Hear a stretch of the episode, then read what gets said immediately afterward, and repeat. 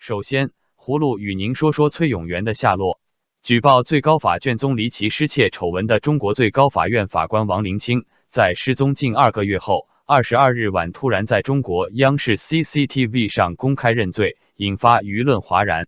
此前，崔永元在其工作室帮王林清录制千亿矿权案卷宗丢失影片，帮其曝光事件。在王林清电视公开认罪后，崔永元也突然失联，且大部分微博均无法留言。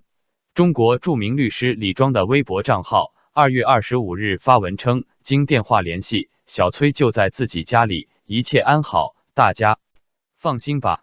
然而，李庄这条信息并没有平息外界的猜疑，因为崔永元本人尚未发出任何声音。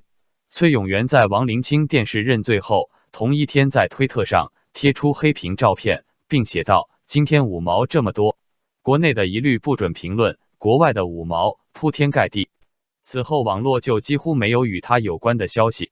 葫芦认为，李庄的消息并无依据，可能是官方通过其安抚民意。小崔应该已被警方拘押了。接着，葫芦与您聊聊美中谈判实质性进展。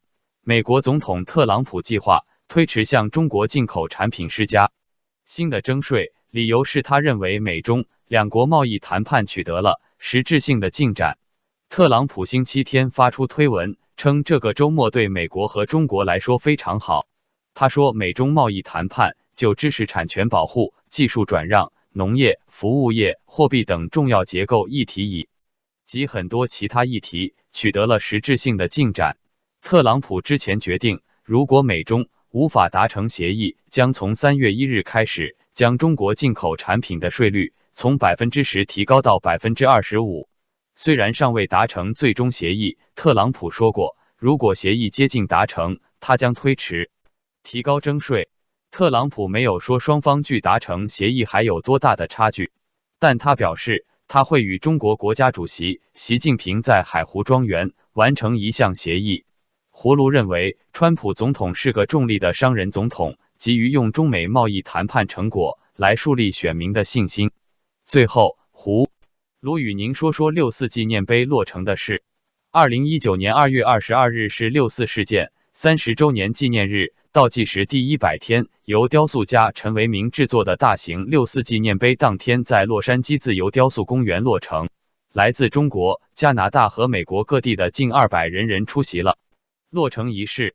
这座纪念碑由不锈钢打造的数字6·4和底座组成。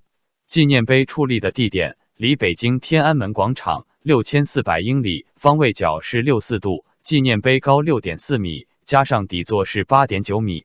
自由雕塑公园位于洛杉矶通往拉斯维加斯的美国15号洲际高速公路旁占的36英亩，是雕塑家陈为民在朋友的帮助下建立。目前，自由雕塑公园内已有陈为民创作的中国民主女神像、刘晓波雕像和李旺阳雕像。自由雕塑公园入口处立着一块“共产党人不得入内”的告示牌。23日下午4点，6·4纪念碑落成仪式开始。专程从加拿大前来的民运组织民主中国阵线副主席盛雪，与从美国新泽西州前来的89民运学生领袖、人道中国主席周峰所共同主持6·4纪念碑落成仪式。魏京生、方正、王超华、陈立群、杨逢时、陈闯创、吴作来等知名民运和人权人士出席了6·4纪念碑落成仪式。葫芦对此消息感到欣慰。6·4大屠杀使众多学生写洒天安门陈为民先生雕塑的6·4纪念碑，是对他们亡灵的最好祭奠。好了，今天就聊到这里，明天见。